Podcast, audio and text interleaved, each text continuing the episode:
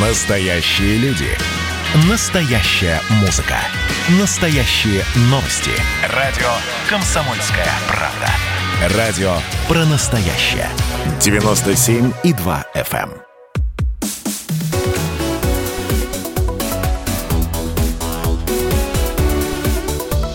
Тема дня.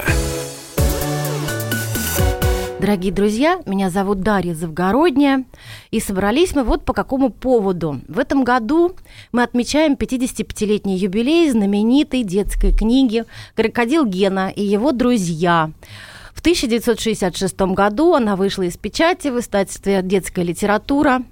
Автор Эдуард Успенский – как мы все знаем, знаменитый детский писатель. И мы привыкли его воспринимать как такого очень доброго дядюшку, любящего детей. Но между тем, а, на самом деле с близкими своими Эдуард Николаевич был довольно жестоким тираном. Его дочь Татьяна, например, выросла в страхе и отвержении. У нас в гостях сегодня Татьяна Успенская. Здравствуйте, Татьяна. Здравствуйте, Дарья. Здравствуйте, слушатели. Вот, и ее друг детства, тоже детский писатель, и сын писателя Юрия, Юрия Дружкова, Валентин Постников. Здравствуйте, Здравствуйте, Валентин. здравствуйте, да. Тут, знаете как, тут что интересно. Во-первых, э, мы с Таней дружим действительно всю жизнь, Мгм. вот сколько я себя помню. А это, во-первых. Во-вторых, наши папы дружили. Мой папа Юрий Дружков, э, автор книжки про карандаша и самоделкина, основатель «Веселых картинок», и он дружил с Эдуардом Николаевичем. Татьяна, а вот вы помните какие-то первые воспоминания об отце? Вы знаете, я его запомнила все время работающим. Я не помню какого-то... Я не помню, чтобы мы играли, да, я помню, что он все время печатал, он очень много работал. И, в принципе, он этот подход к жизни сохранил до конца, да, что все должны быть чем-то заняты. Может быть, он не знал, как свободное время, а, как им располагать, да, каких-то м, д- душевно... У него не было душевных контактов там не только со мной, да, но и с другими людьми. Я помню, что это с детства было. Я помню, что полдня вот он работает, вот, я там кручусь, или, значит, где-то я нахожусь, или с кем-то, если это с ним вместе я нахожусь, то он просто работает, сидит за машинкой, вот неважно, это может быть там на даче на какой-то снятой, а, до какого-то часа, там, до 4-5. Дальше свободное время приходят какие-то люди. То есть он один не находился никогда. То есть приходят дети разного возраста, и я в компании этих детей. То есть я не помню, чтобы между нами было взаимодействие вот как должно быть. Наверное, это очень плохо. Я, в принципе, как бы даже об этом никогда не задумывалась. А вы, Валентин, помните Эдуарда Николаевича каким? Я его запомнил, э, мы с папой очень часто приезжали в гости, мы жили э, на Соколе, они жили на аэропорте, и мы время от времени приезжали. И э, когда мы приезжали, приезжали к ним в гости, то мне вот у нас дома такая была спокойная обстановка, а у них дома всегда лаяла собака, у них всегда жили собаки. Я даже помню Астра, да, такая вот. Э, Она всегда на нас лаяла. У них вечно жили какие-то попугаи, какие-то птицы. Эдуард Николаевич вечно бегал по квартире. А, Когда я входил, он меня называл... э, Валя Посиков. Он говорил Валя Посиков без волосиков. Валя Посиков без тире. То есть Валя Посиков, слово. От слова постников, да. Валя Посиков без волосиков или Валя Посиков восемь хвостиков. Вот. И он, э, всем, он был очень шумный. Знаете, вот... э, Он был очень мой- агрессивный. Агрессив- Самое плохое, что он был агр- очень агрессивный, просто это агрессия в разных формах к вам, поскольку дядя Юра, папа Вален, потрясающий, нежный, добрый Ну, он такой и мой папа спокойный очень человек. спокойный был, да, то э, э, Эдуард Николаевич, наоборот, был шумный, аг- агрессивный. Я даже удивляюсь, как они дружили, они были совершенно разными людьми. А пис- они были коллегами. Я не думаю, что, что такая прям дружба. Я думаю, что дружба, которую можно предать, да, а папа он людей предавал, то есть он под конец остался один, вот как, как я вижу, да, то есть это такая огромная проблема, и она не сводится только к моим отношениям с ним. Вот, дядя Юра умер, он его преда... Я думаю, что я говорю Он- очень резкие вещи, но я думаю, что просто он А его так- не, не так успел и есть, да. предать. Он, как бы. э, Эдуард Николаевич, он, э, к к сожалению, к сожалению, я даже знаю, что папа просил его о пом- э, Мой папа ему помогал, потому что мой папа был старше его на 10 лет, и мой папа работал в «Веселых картинках» с 56 года. Юрий. Дружков. Мой, да. мой папа Юрий Мгм. Дружков, да, основатель «Веселых картинок», он, э, он ему помогал, то есть первые публикации какие-то. То есть а «Веселые картинки» были э, тиражом массовым, 11 миллионов экземпляров. Поэтому э, Эдуард Николаевич папу называл шеф. Я это очень хорошо помню. Он шеф, шеф. Не по имени, не, не Юра, никак. А шеф. есть, извини, Валь, есть письмо, по-моему, у меня даже, и письмо напечатанное на желтом листке, таком уже пожелтевшем, от старости печатная машинка старая, и там именно так он называет, да. Да, он и, упоминает, и, и папа да, просил, Данила. Эдуард Николаевич э, был очень деятельный, он э, постоянно у него мультики выходили, а у папы, э, несмотря на популярность карандаша и самоделкина, мультики не выходили. И я очень хорошо помню, я нашел тоже на даче недавно письмо, где Эдуард Николаевич пишет, Юра, извини, не могу тебе помочь, пытал, пытался помочь Карандаша и Самоделкина пробить на союз мультфильм, у меня не вышло. Теперь я понимаю, что, возможно, он даже и не пытался. Ну а зачем ему нужны конкуренты, собственно говоря? Да, Да, зачем так и ему? есть, так Он, и может есть. быть, и не пытался. И, э, Дружба. Что такое дружба? Дружба предполагает... Взаимозачет. Да, конечно, что э, папа его публиковал в веселых картинках. А Эдуард Николаевич вас, ну, скажем так, с удовольствием эту дружбу воспри... пользовался плодами этой дружбы. Но когда папа в ответ попросил его по- помочь на Союз мультфильме, у него там все было схвачено, э, все друзья, товарищи, он его просил. Эдуард Николаевич ему никак не помог. Вот, поэтому он был шумный, э, шумный, носился по квартире. Мне нравилось, потому что... для меня Движуха, все время движуха. Движуха, да. Движуха. Не отдохнуть. Да, а я вот хочу Татьяну спросить, как вы относитесь к книгам отца? Потому что я очень любила в детстве почему-то гарантийных человечков. Я вот уже Таня рассказывала. Я обожала гарантийных человечков. Мне все время хотелось все разобрать, вплоть до холодильника э, в квартире, потому что я думала, была убеждена, что там кто-то живет. И такая у него гениальная догадка, она мне очень нравилась и разоряла нашу квартиру. Между прочим, сейчас А- дети, когда я им э, говорю про гарантийных человечков, они говорят, а это фиксики? Я говорю, Да, да, да. я говорю, ну, скажем так, это родители фиксиков. Ну, смотрите, я думаю, что мне неправильно как бы оценивать его творчество сейчас, да, то есть, может быть, ну, все же развивается, да, то, и то, что было год назад, два года назад, было одно, да, сейчас какая-то другая ситуация в моей жизни. Мне бы не хотелось оценивать именно э, литературу, потому что я оцениваю больше как человека, и как человек он мне очень не нравится. А, Вот. Отстраниться сложно, с- сложно да, да, да? Не, не только отстраниться, хотя есть книжка, которую я всегда считала лучшей, это «Вниз по волшебной реке», а, и, и с, иде- идейной точки с- с- идейной да. точки зрения, да, там есть какая-то идея, там есть какой-то конфликт, там есть положительный герой, отрицательный, там все хорошо кончается, и она легко читается. Вот. Но все остальное, как бы широко о его творчестве говорить, я просто не хочу, не думаю, что это правильно даже. Ну, потому что у меня есть какая-то такая гражданская позиция по- его поведению с другими людьми. Я думаю, что человек настолько публичный, э, человек, который себя называет, да, он, он сам о себе говорил, что де- детский писатель как-то про- не пророк, а как учитель, да, или какое-то слово на «п». Авторитет. Нет, нет, да. Не, он говорил, да, что он, так сказать, Типа что он не пр- пророк, а проповедник, да, да, да, что и при- Он говорил, что детская литература должна проповедовать. Да, да, да, да, да, да. И при этом делает какие-то совершенно подлые поступки. Вот я не могу от этого отстраниться и оценивать литературу отдельно от его личности. Поэтому, э, если вы можете это сделать за меня, вот, то э, пусть об этом скажет Валя, потому что он очень спокойный, отстраненный, или вы. Ну Вся- вот тексты Эдуарда Николаевича я могу ска- сказать, что вот мне больше нравились «Гарантийные человечки» и «Дядя Федор Пес и кот». Я думаю, что это самая сильная вещь. Ну, а мне, а мне вот хочется э, спросить вас, Татьян, о все-таки одному телеканалу вы признались в том, что вы жили как в концлагере, в семье. Вот что это обозначало, что это значило? Ну, это постоянная агрессия, да, которая причем нарастала, потому что рос его авторитет. Если Валя его помнит в детстве, это там 70-е годы, это еще как бы были цветочки, когда как бы какой-то диалог был в семье, да, и это какое-то было подобие семьи. И такие периоды, да, то есть это самый хороший период.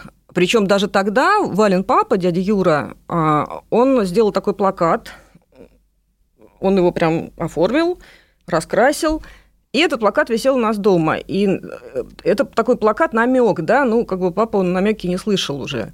На плакате было написано «Свобода узникам тирана Эдуарда». Ну, такой шуточный плакат. Вот. Дальше было хуже, да, потому что в 80-е годы, когда в- стране все поменялось, да, и все люди стали стремиться заработать деньги, да, то есть кроме денег не было никакой идеи. А папа их уже умел зарабатывать. Его никто не останавливал в этом. То есть он просто постепенно стал олигархом так, от литературы, который ничего не сдерживает. И, естественно, его авторитет в семье, там, среди друзей, среди знакомых, среди тех, кто там зависел от него финансово, был огромный. Он этим пользовался, и он постепенно как бы от людей отрывался. То есть под конец он просто, на мой взгляд, может быть, я не права, да, от реальности оторвался. То есть он вообще реальность под конец жизни, э, когда мы сидели за столом, вот последние годы я с ним общалась, это 2015 год. И чтобы просто что-то сказать, надо было смотреть на его реакцию, потому что если ты говоришь что-то, что он не, ему не нравится, он наливался злобой, он орал. Угу, угу. Любой человек там, из окружения, который что-то ему как-то перечил, он становился врагом. И этого человека он пытался раздавить. То есть вот это вот, мне кажется, не, абсолютно не писательская черта, это, не, это вообще ненормально, это не должно быть присуще никому, да, стремление там, оппонента своего раздавить, уничтожить физически, лишить его денег, там, лишить его возможности как-то устроиться в жизни, да, то есть ненавидеть, распространять слухи плохие, да, то есть это писателя не красит, это мелочно, это подло.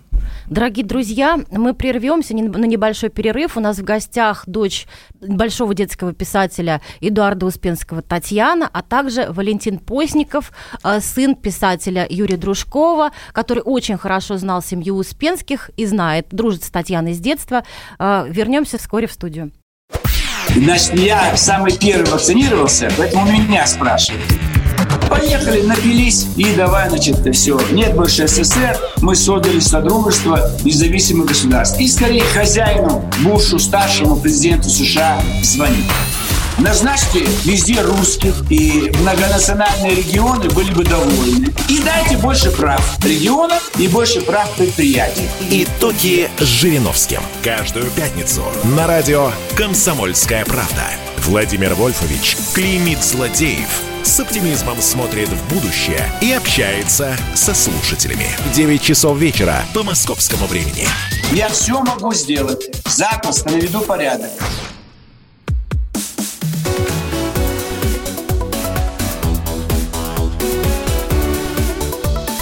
Тема дня.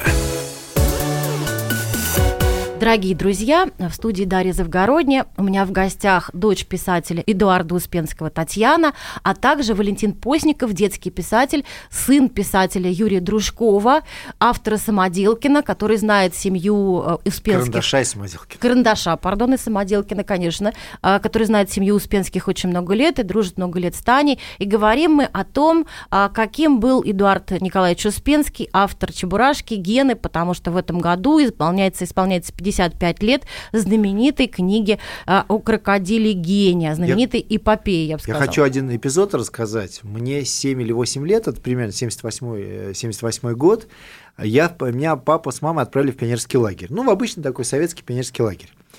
И а, в, по воскресеньям там был родительский день, и вдруг в воскресенье приезжают сразу, по-моему, три машины. А, такой десант детских писателей. А, директор э, этого пионерлагеря, конечно, совершенно обалдел, извините за выражение, что столько известных писателей приехало. Значит, приехал мой папа Юрий Дружков, э, Карандаш Самоделкин, приехал Валерий Шульжик, автор «Поросенка Фунтика», приехал Эдуард Успенский, а, приехал Леон Измайлов, писатель-сатирик, с которым они дружили, и приехал папа моего друга, он был не детский писатель, но, в общем, они приехали. И папа сказал, а давайте мы выступим. Или, ну, в общем, кто-то из них предложил, директор лагеря говорит, конечно. Собрали весь пионерский лагерь, ну там не знаю, сколько было детей, 500 тысяч, он там, знаете, такой летний, э, летний, как называется, зал, такие скамеечки. А, и а, директор лагеря вышел в микрофон, ребята, счастье пришло в наш пионерский лагерь, сейчас перед вами выступит автор а, Чебурашки, Крокодила Гена, автор Поросенка Фунтик, автор Карандаша и Самоделкина, писатель-сатирик Леон Измайлов. Ну, дети, конечно, обрадовались и сидят. Первым, по-моему, выступал мой папа выступил, ну там минут 15-20 рассказывал про Карандаша и Самоделкина. Потом вышел Валерий Шуджик про Фунтика, смешные стихи рассказывал. Потом э, вышел Леон Измайлов, что-то смешное тоже рассказывал. Ну, все ждали, как, как сейчас называется, главный хедлайнер Эдуарда Успенского. Эдуард Успенский взял каких-то двух симпатичных э, пионервожатых куда-то, и куда-то увел их. То есть он потерял интерес абсолютно. Что ему бесплатно, бесплатно выступать перед детьми? Бесплатно не стал выступать. Ну, в общем, он, ему было все это не очень интересно. Он пошел с пионервожатыми куда-то там э, гулять. А заявляли его как гвоздь программы. Татьяна, вот э, мы закончили предыдущую часть на разговоре о том, что Эдуард Николаевич стал очень сильно меняться под действием успеха, денег. С ним было невозможно разговаривать по-человечески, стало невозможно. То есть э, он очень сильно изменился. Ну, вот я видела там пост в вашем Фейсбуке про его секретаря Анатолия Юрьевича с которым как-то не очень хорошо поступили.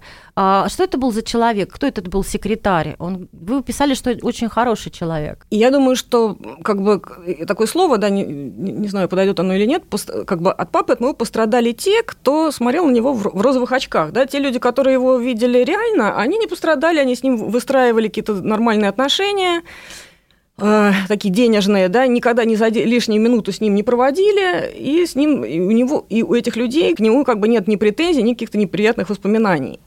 Вот. А те, кто его воспринимал близко, и как раз вот на эту удочку вот подал, что это добрый человек, это писатель, что он меня там как член семьи относились, они как раз с ними, конец этих историй, они очень неправильные. Вот. Анатолий Юрьевич 78 года работал, да, у папы, тогда а можно, можно было... Преру, он был такой, знаете, верный оруженосец, как Я вот это Санчо скажу да? все, да, да, да, да. Абсолютно преданный человек. То есть сначала, когда-то когда он закончил МГУ, юрфак МГУ, то есть он работал в милиции, вот, и лет, наверное, в 37 он попал к моему отцу, э, потому что члены Союза писателей, они могли трех человек иметь в, как сказать, в штате, в штате, в штате, прям официально, да, то есть и это было очень удобно, потому что всегда кого, оформляли какие-то знакомые шоферами своих сыновей, там, чтобы, их, э, чтобы они не были тунеядцами. То есть этой лазейкой очень многие писатели пользовались.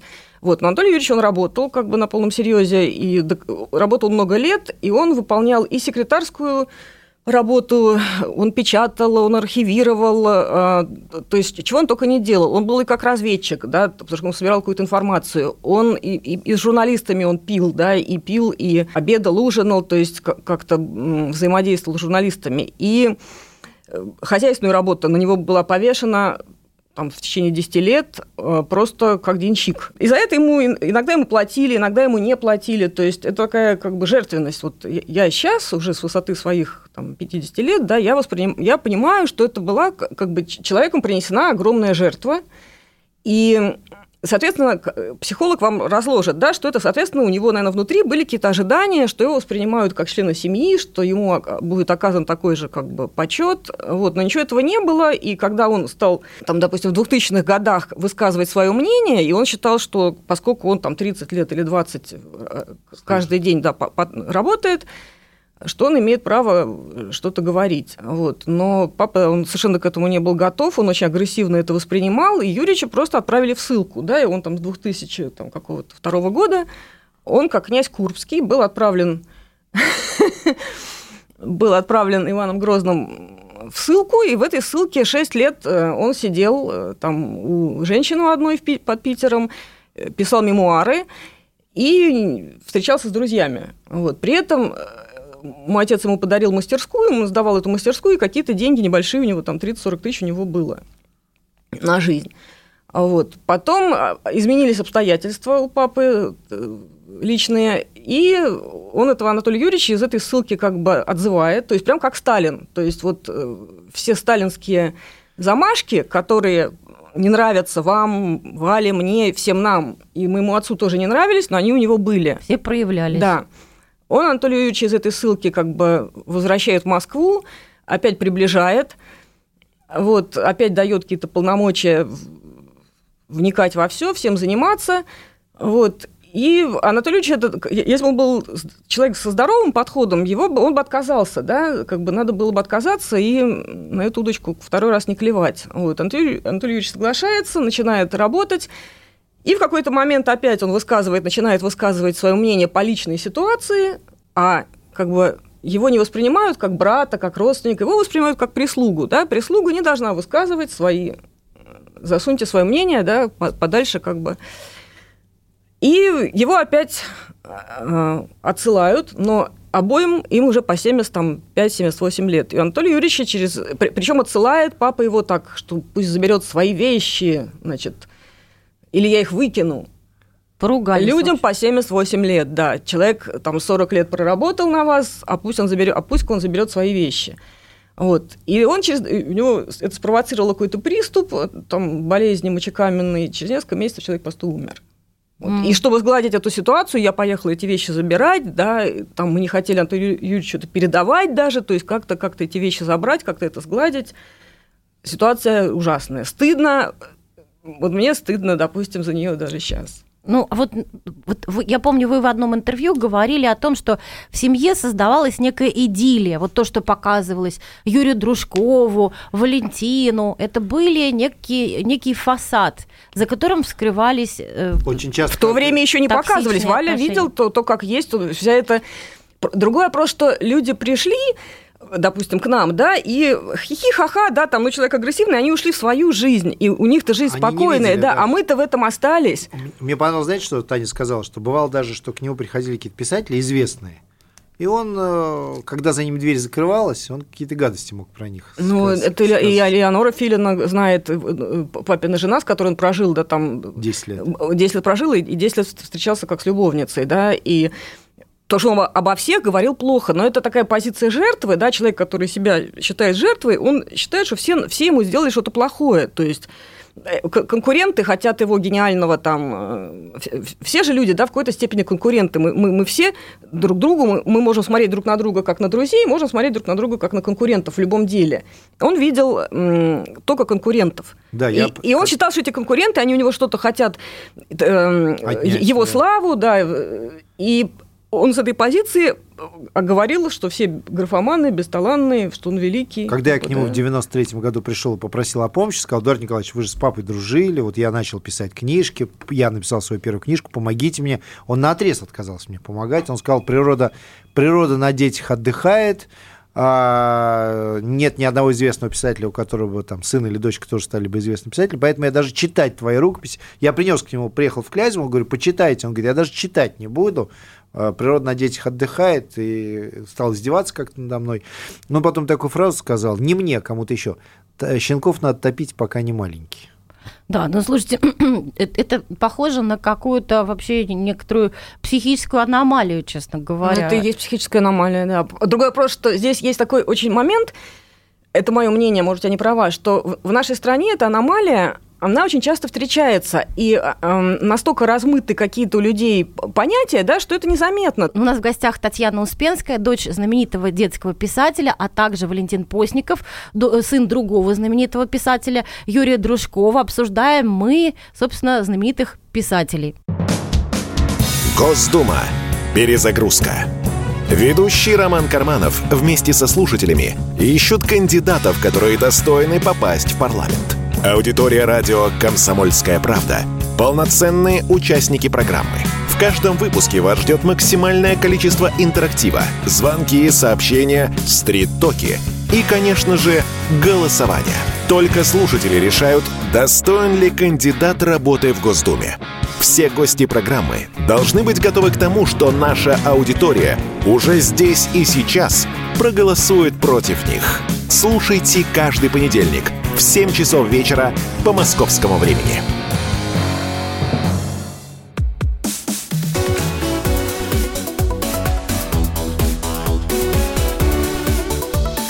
Тема дня.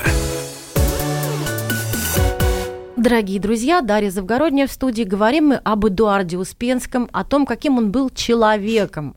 Всем известно широко, что Эдуард Успенский очень хороший, талантливый писатель. Его именем называются премии, а, его наследие очень обширно литературное, а человеком он был не просто так себе, а местами даже ужасным человеком. Он был тираном, он мучил своих детей, он мучил дочь. Татьяна, а мы говорим сегодня с Татьяной Успенской, дочерью Эдуарда Успенского, и другом семьи Валентином Постниковым, тоже тоже детским писателем, э, сыном Юрия Дружкова, э, автора «Самоделкина» и, и «Карандаша». карандаша.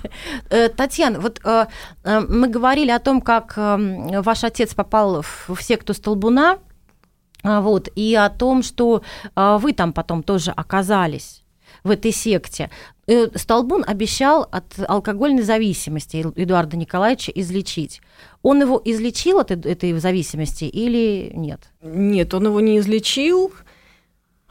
И я даже думаю, что его отношения папы и Виктора Давыдовича, они похожи на отношения Николая II и Распутина. То есть тоже началось с болезни, да, то есть там Распутин нужен был для лечения Цесаревич. цесаревича Алексея. Вот. А дальше произошло, что Распутин просто заменил народ.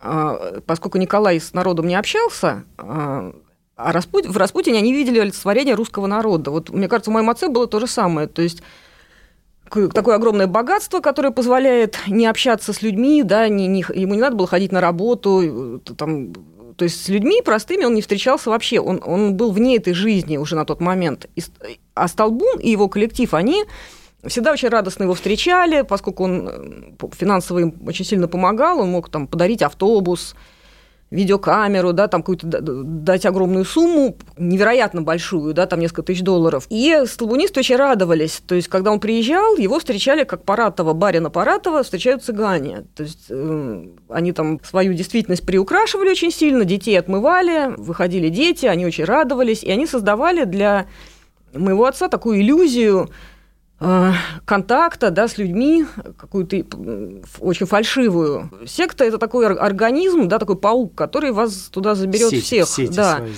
который заберет ваших родственников и ваш ум, вашу жизнь, все, что у вас есть. И, и найдут, как пообещать. Да, в принципе, там была какая-то часть людей действительно очень, очень э, там Столбун брал из... У него был период, когда он брал из комнаты милиции детей, человек 50, но он же один не мог справиться да, с, с этими детьми, и, соответственно, нужна была какая-то часть более адекватных детей. детей из нормальных семей, да, кем мы и были. Мало того, ему нужны были дети известных людей. Да, и, и дети известных людей это были, были, была такая приманка, потому что он все время говорил, что я вылечил там сына того, я вылечил сына того. Вот смотрите, ну вы вот поехали в какой-то лагерь, да, в какой-то вот этой секты, Нет, где там жили было не дети. так. Я ага. как бы сейчас выкладываю как раз посты на Фейсбуке, я там рассказываю, как это было постепенно. Нет, мы сначала ездили, там алгоритм абсолютно одинаковый. Сначала человек приезжал на так называемое обследование, в течение нескольких месяцев, там, взрослые, да, потом ему говорили, что приводите там всех остальных членов семьи, там, привели меня. И точно так же меня, я, мы ездили почти каждый день в Дмитров,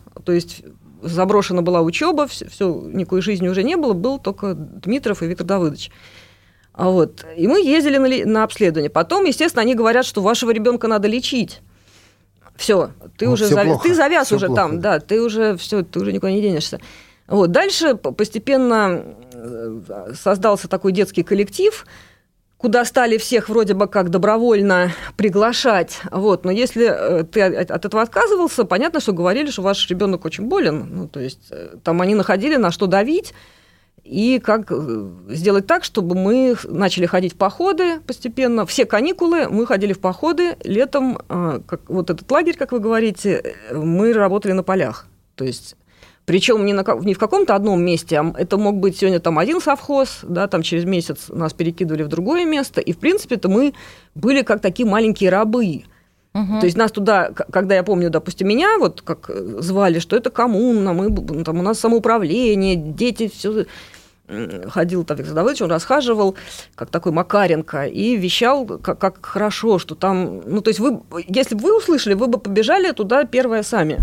А на практике оказалось все по-другому, что единоличная власть, стукачество, да, что вот эти беседы, когда тебя или побьют, или э, про тебя скажут что-то плохое перед всеми, оно привело к тому, что дети начали друг на друга, лишь бы от, от себя отвести вот эту вот э, Удар. беду, да, да, на кого-то. То есть надо наябедничать на кого-то, кого-то тюкать, и это, вот это страшно, да. То есть если бы он, э, э, если бы Слобуну точно так же бы коллектив, был коллектив и самостоятельный, который может ему противостоять, наверное, все было бы хорошо. Но там тоже все скатилось. А, к... то есть вот эти тоталитарные секты, да, дети там... начали друг друга травить и стучать друг да, на друга. Да, и, и этот ага. коллектив у них до конца такой и был. У них были периоды, когда они били детей, потом были периоды, когда они уже не били, они брали огромные деньги а, и сделали школу. Сектанты вы имеете в виду? Да, э, уже таких избиений не было, там были какие-то еще периоды. Вот, но суть э, оставалась такая же такая сектантская, закрытая, все враги, мы, вот, э, вот наш лидер, и вот как бы хороший тот, кто к лидеру прорвался вот ближе. А как получилось так, что вы не получили наследство? Наследство получила последняя, по-моему, супруга. Вторая, наша да, ну это и есть вот, вот, вот это вот. Елена Борисовна, она нас рассорила, да, она рассорила, в принципе-то, моих детей. Это последняя жена. Да, это она выживала очень активно, но если бы, как бы, если бы в нем не было вот этой мстительности, в нем, угу. то этого, наверное, не было. То есть это такая месть, потому что я не была с очень многими вещами, я была не согласна преследовать Элеонору, он же нас рассорил, и я с Лерой это тоже... Элеонора как Фильнет, бы, которая с автора это, «Нашу гавань заходили корабли». Известно, ну, просто чтобы зрители, те, чтобы радиослушатели понимали, в «Нашу гавань да, заходили да, да. корабли». И когда он с ней рассорился, перед этим тоже у меня с ней были такие отношения довольно-таки натянутые. Вот, я у них произошел развод, а у папы уже рак был обнаружен. И ну, нужно было кому-то с ним находиться постоянно. Я провела с ним год. А, вот после их развода, и я увидела, что человек, он ее преследует, да, то есть какие-то совершенно жуткие вещи, которые мне очень не, не понравились, они меня шокировали. И я стала от, от него пытаться отодвинуться, то есть я стала высказывать свое мнение, стала говорить что-то, что ему не нравилось, он приходил в бешенство. Вот, и мне ничего не оставалось просто как от него физически, да, оттуда переехать. А у Тани сына зовут Эдуард Успенский. Да, да. да. А вот почему вы сына, кстати, назвали в честь? Потому что я не, не, не хотела конфликта, и я родила ребенка, и они приехали в гости, да, и что такая эйфория, что назови э, только Эдиком, папы, да. да. И вот эти люди, окружающие, Элеонора Фильм, Анатолий Юрьевич, Вален папа, да, огромное количество очень хороших людей, которые были вокруг него, они сгла... эти все ситуации сглаживали. То есть, если бы не эти люди, это очень светлые, прекрасные, хорошие люди. Причем это люди как очень простые, да, какие-то там мастера, которые машины ему делали, э, там домработницы, которые на него работали. И люди очень такие высокопоставленные – это было очень, огромное количество хороших людей, и они своим отношением, они эти все ситуации немножко снивелировали и сгладили. А наследство вы не получили, потому что вы с отцом, получается, раз, разругались? Конфликт был последний год. А, с отцом общались, после того, как я от него перестала туда ездить, он был очень недоволен, но ездили... А ты скажи, мои, что он жил мо... не в Москве, он жил далеко. Да, они очень далеко, жили очень, Троицке, живут очень да? далеко, все его имения, они не, очень далеко от Москвы. Ездили мои дети, и Елена Борисовна просто их рассорила, да, там моего сына она там не кормила, да, там парень к ней едет полдня, мальчику там 15 лет, да, он едет туда полдня, его не кормят. Приезжает, он чистит клетки, убирается, его используют как рабочего, вот, у него вытаскивают информацию про сына Элеоноры, с которым он дружит, и вот, и все. А дальше, его даже, а дальше его даже не сажают за стол.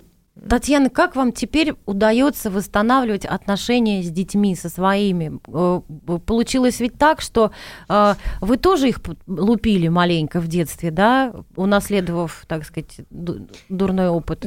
Э, дочку я один раз поколотила, сына я наказывала, да, и, и было и рукоприкладство, и как мне казалось, что, наверное, это правильно. Но это не было систематическим, это как бы несколько раз такое было. Угу. Вот. Я думаю, что верни меня обратно, я переста... вообще по-другому бы себя вела. Я не была таким деспотом, то есть я их очень жалела, я все время их пыталась закрыть вот от вот этой как бы агрессии такой семейной, чтобы мы не, как можно меньше пересекались с отцом. Но с это было невозможно, дедушкой. да, потому угу. что он просто просил приезжать, он требовал, чтобы мы приезжали туда, физически просто приезжали, да, к нему приезжать никто не хотел на самом деле. И как только он умер, да, все стало вставать на свои места, то есть все расслабились, да, и когда все расслабились, мы начали потихоньку, ну, вот эти отношения, да, налаживать, ну, то есть такие, как они должны быть, они не должны быть принудительные, да, то есть если ребенок ребенок, он должен пройти там через стадию подросткового бунта, да, да через это все, но я, поскольку сама через нее не прошла, да, то мне очень сложно какие-то вещи, потому что я не понимаю, у меня нет, нет примера, как это должно быть. Вот, то, то есть, ну, мои дети, они это понимают, в принципе. То есть вам удается наладить с ними диалог, общение? Ну, я по-любому это пытаюсь сделать. Мне кажется, что самое главное, когда человек пытается не, не считать себя идеальным, да. Дорогие друзья, Спасибо большое нашим гостям за то, что согласились сегодня на эту очень личную тему побеседовать. Мы говорили Спасибо вам, о что том, пригласили да, нас. о том, э, как сильно отличался писатель Эдуард Успенский, это добрый дядюшка, автор «Крокодила Гены» дяди Федора, от реального человека, который в семье, в своей собственной родной семье был тираном, деспотом, и очень сложно было с ним общаться. Спасибо огромное, Татьяна Эдуардовна, дочь писателя у нас сегодня была в гостях, а также друг семьи, близкий Валентин Постников, сын автора «Карандаша» и «Самоделкина», ну, и я тоже, тоже писателя, писатель, да. детский писатель, да, Юрия Дружкова. Читайте Спасибо. Таню в Фейсбуке, она замечательно пишет. Спасибо. Спасибо, Спасибо большое, друзья.